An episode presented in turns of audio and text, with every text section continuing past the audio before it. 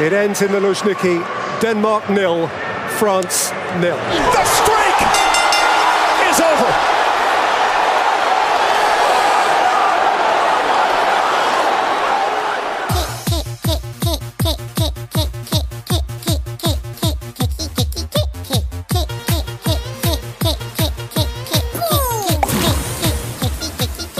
Hello, welcome to 52 Years a World Cup podcast. I'm Richard Carey, and we're going to be recapping all the games that happened in the last group stage matches from groups A to D. I'm actually recording this as the Group D game is going on between Nigeria and Argentina. It's currently 1 1, and Croatia are 1 0 in the lead against Iceland. So I'll be giving you updates of that throughout the show, as well as recapping what happened between Peru and Australia, Denmark and France, Iran and Portugal, Spain and Morocco, Saudi Arabia, Egypt, and Uruguay and Russia, and giving you the final tables and my thoughts on what's going to happen going forward. Let's have a bit of World Cup news. World Cup news. A new ball is going to be used for the knockout stages of the tournament. Um, FIFA has announced the Telstar Mechta will replace the Telstar 18, the Adidas ball that was used throughout the group stage. Uh, the ball comes with a vivid red design, meaning it's really serious, uh, which is inspired by the host nation's colours and the rising heat of knockout stage football. Mechta translates as dream in Russian, and the new ball will use, be used for the first time on Saturday. New balls, please.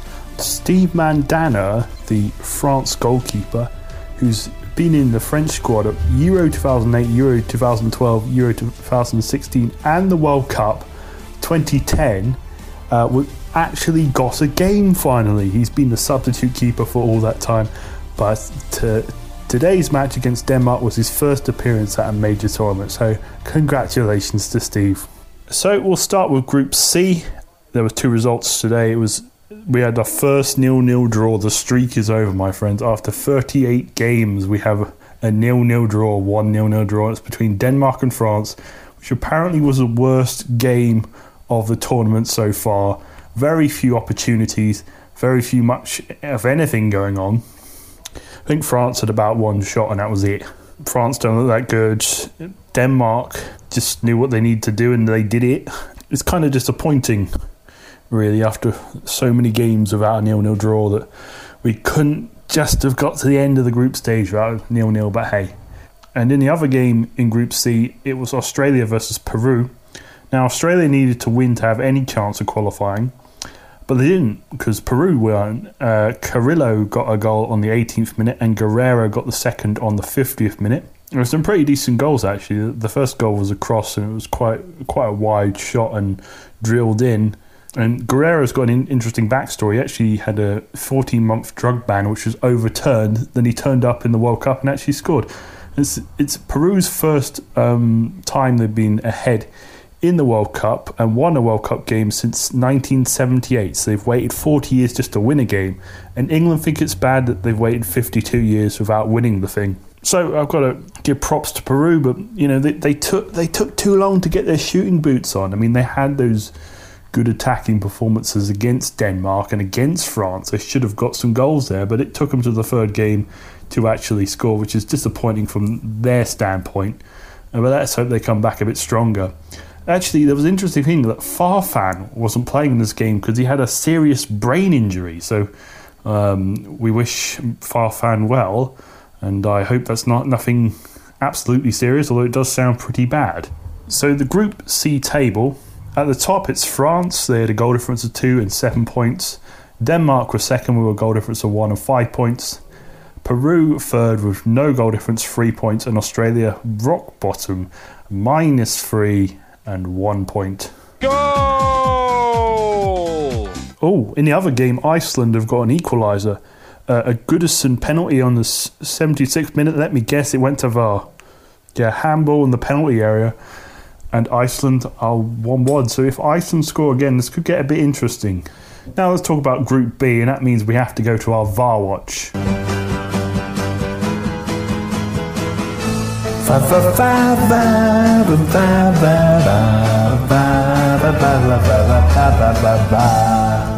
Oh boy, did VAR have a lot to do last night, and perhaps that was a problem with the referees actually. The referees always referring to VAR or using it in the incorrect manner, uh, so it became controversial. In the Iran Portugal game, there were two penalties given, and one was given solely by VAR, well, with, with the referee um, having another look at it. The first one, Portugal got a, a pretty you know, it was, it, was it, shouldn't. I don't think it shouldn't have been a penalty. Cristiano Ronaldo um, stood up to take it and he actually missed it. It was saved. There was also a VAR review for Cristiano Ronaldo potentially getting a red card, and it took a long time to actually come to a decision, but they decided it would be a yellow in the end. And then Iran got a penalty very late in the game, and because of a handball in the box, I was watching on the BBC, and the, and the commentators, particularly Mark Lawrenson, who has been very criti- critical of VAR, was having a go at it, and but it was a handball. It did hit his hand. I know he was like he was like two centimeters away, but it was a handball. So I think a penalty was fine. So they gave the penalty and it was scored, and that equalised it for Iran. They had a chance straight after that, and they could have actually gone through had they scored that one. So Ricardo Quaresma, uh, my namesake in Portugal, got the the uh, first goal for Portugal on the stroke of half time. It was all it was all in stoppage time, wasn't it? Ansu on the on the third minute of stoppage time from the penalty spot uh, got the goal back for Iran, and 1 1 is how it ended. So, Portugal, who were until that VAR penalty going to go through as the uh, group winners, ended up coming second in the group. And that was also to do with the other game as well between Spain and Morocco, which also had some VAR controversy.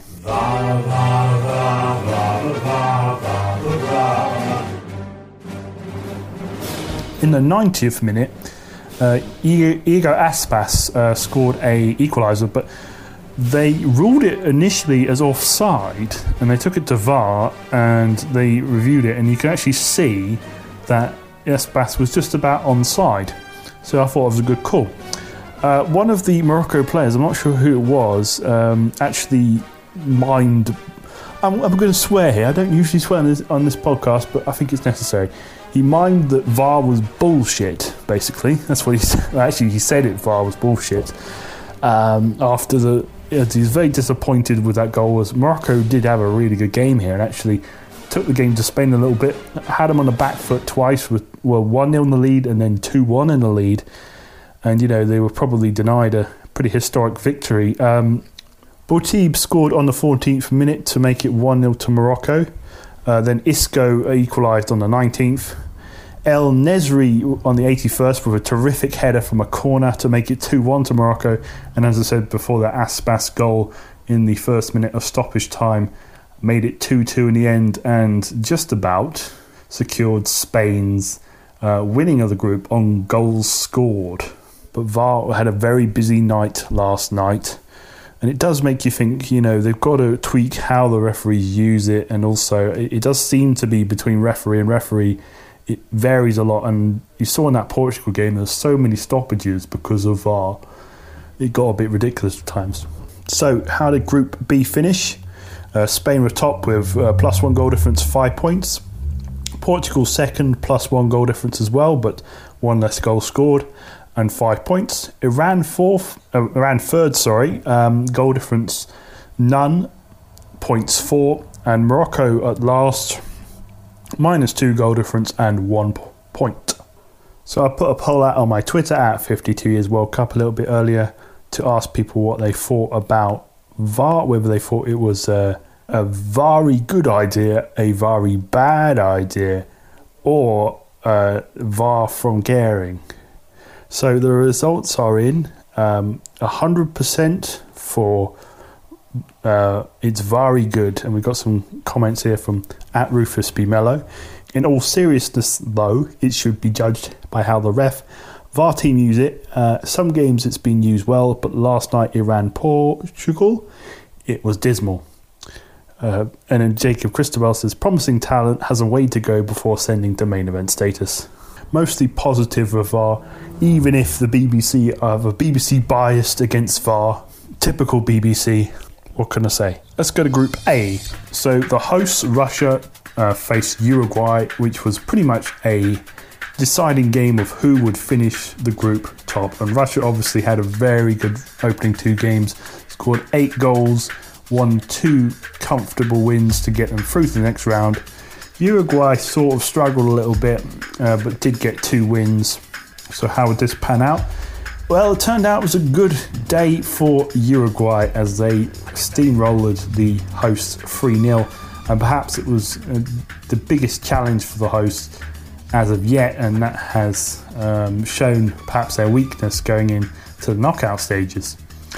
Uh, Luis Suarez put Uruguay in the lead on the 10th minute with a very sort of, uh, I'd say, tactical free kick. He put it low into the right hand corner, and actually, I think it was Ignashevich was sort of taking out the, the, the wall at the same time, and that was a bit strange. And I think the keeper was supposed to get the hint so he could actually see where the ball was going, and then he didn't take the hint and it went in. Uh, Laxalt uh, scored the second from 25 yards out and then Russia ended up getting eight red cards. Smolnikov was sent off for two yellow cards on the 36th minute.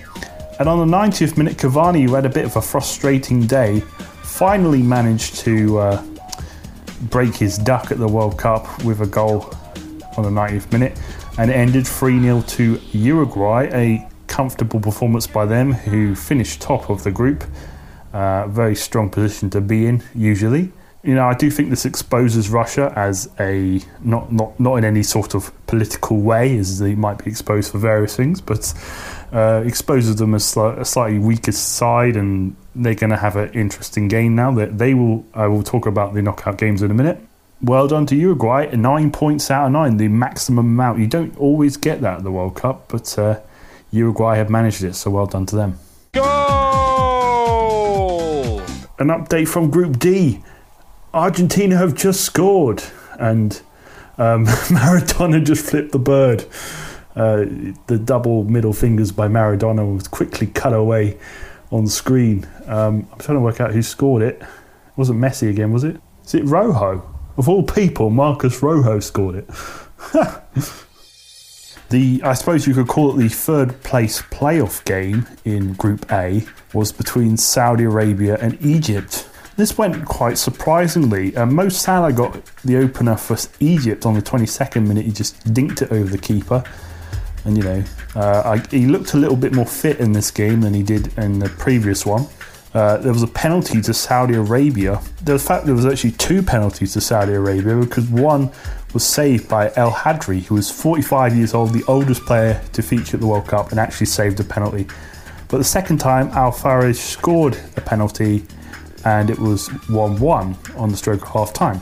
Then in stoppage time, Al Dosari uh, scored the winner for Saudi Arabia, which is quite a shock, really, because I, it was their first World Cup win since 1994, and Egypt haven't actually won a game, I don't think, at the World Cup.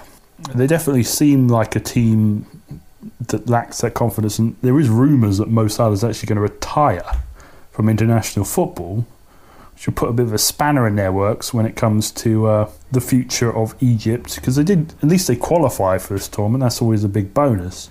Uh, but they haven't really done anything even with the quality of a Salah. They're not really like Portugal who have managed to build their team around their star player yet. Maybe in time they'll get there if Salah wants to stick around. Goal! Uh oh, it's looking like Croatia's going to get the goal. They're going to get. A, oh, that's it. They've killed it. They killed it. Perisic just scored. Oh no! Iceland are out. Iceland are out. Croatia going with the nine points out of nine, and that's very, very good news for Argentina. Presuming they can hang on here, they they're in the 89th minute now. It's two one Argentina, so all they have to do is win now. Let's look at the final Group A standings. It's uh, Uruguay top that with a goal difference of five and nine points. Russia in second, goal difference of four and six points. Saudi Arabia third with minus five goal difference and three points, and Egypt last in minus four goal difference, no points. Very high scoring group there. You see plus fives, plus fours, minus fives. It, you know, a lot of goals going in both ends. Perhaps that says something about the defences apart from Uruguay, who I don't think let in any goals at all. So Uruguay will face Portugal, and Spain will face Russia. So Uruguay Portugal should be a very tasty tie. Um, some controversial names on both sides, like Luis Suarez and Cristiano Ronaldo. Uh, that could really go either way. And then you've got Russia versus Spain, and you would say the Spanish should have the quality, although they've definitely had their uh, issues at the back. That's for sure. I mean, David De Gea, I think, has only saved one shot in the entire tournament, which is a bit worrying for his standards. Oh, the final whistle's gone between Iceland and Croatia. Ended uh, Iceland 1, Croatia 2. And it's just about a minute left in the Nigeria Argentina game. Uh, Nigeria 1, Argentina 2. So Argentina have somehow got themselves out of jail and seem to be going through. So to recap the Iceland Croatia game, Baldes uh, made it 1 0 to Croatia on the 53rd minute. Uh, Sigurdsson um, equalised with a 76th minute penalty, and Perisic got the winner on the 90th minute to make it 2 1 to Croatia. He's just blown the whistle, that's it, and somehow Argentina have got themselves out of jail, bailed themselves out of it. They are through. Unbelievable, but they will be playing France next, so that's something. Just to recap this game, um, Messi got the goal uh, to bring Argentina the lead on the 14th minute. Then Moses equalised with a 51st minute penalty, and and then Rojo, as I said, uh, picked up the winner on the 86th minute. So it ended Nigeria 1, Argentina 2. What a dramatic night uh, for this uh, this group, Group D, which I always thought before the tournament was a group of death, and it definitely seemed to pay off like that. Um, you know, one point Nigeria going through, one point Iceland might be getting back into it and going through. And then like Argentina going through, then like Nigeria going through, then like then it was Argentina going through, and Diego Maradona is going mad. I can give you the final Group D table. It looks like this: uh, Croatia on top with six goal difference and nine points. They join Uruguay as getting the maximum nine out of nine. Argentina was second, minus two goal difference, four points. Nigeria third, minus one goal difference, three points. Iceland bottom, minus three goal difference, one point. How different would it have been if Iceland have actually beaten Nigeria? I think they probably would have qualified. But there you go, they, there was one slip too far for them. And we can give you the uh, knockout games, which will be Croatia versus uh, Denmark and Argentina versus France. So that's going to be an interesting tie. Argentina versus France on paper looks a, great game, but in reality might be really, really boring. Let's hope it's a good one. Let's hope. Let's let's be positive and hope for the good stuff, shall we? Well, thanks for joining me today uh, on this edition of 52 Years a World Cup podcast. Remember, you can find us on Twitter at 52 Years World Cup. You can uh, subscribe to us on iTunes or find us on SoundCloud. It's 52 Years World Cup. And thank you for listening. We'll be back after the England game to talk about the remaining games in the group stages and we'll be previewing the knockout phase and how all that's going to go down. Until then, uh, I bid you adieu and thank you for joining me tonight on a dramatic night of football. Danish disgrace. And how stupid are the Denmark players? What a bunch of fools. They didn't even realise they had the chance to win the group and probably avoid Croatia. And we can only hope that these two frauds get humiliated and knocked out in the round of 16. This wasn't a tactical stalemate. It wasn't two teams cancelling each other out. It was two sides not bothering to try to score a goal with any kind of professional conviction. It just fell short of any suggestions of collusion, but at the end of it all, France and Denmark just walked around being useless for virtually the whole 90 minutes. And what do you know? Both of them went through. What a load of rubbish. The most fitting epitaph I can attach to this garbage is that it was like watching old England at a tournament. Truly terrible. When two Danish players decided to actually break into a run, they crashed into each other. Useless. France and Denmark have brought shame on themselves in an otherwise brilliant World Cup. And the fans inside the Luzhniki let them know. You'll have heard the uncomfortable atmosphere on Talksport throughout the commentary for me and Danta. Loud booing virtually throughout the second half and especially at full time. I think some of the uh, Danish fans in their red shirts had red faces as well, embarrassed by their team. Pleased that they've gone through, but they'll have been embarrassed by this tonight. Every single Danish player and the manager should apologise to the fans who paid for this nonsense, whether Danish, French, or neutral, and apologise to FIFA. What kind of football lover, football professional, comes to a World Cup and refuses to play? Kasper Schmeichel currently clapping the fans. He was booting the ball out of play all game. Useless. In front of his dad as well. What an absolute disgrace to football this has been.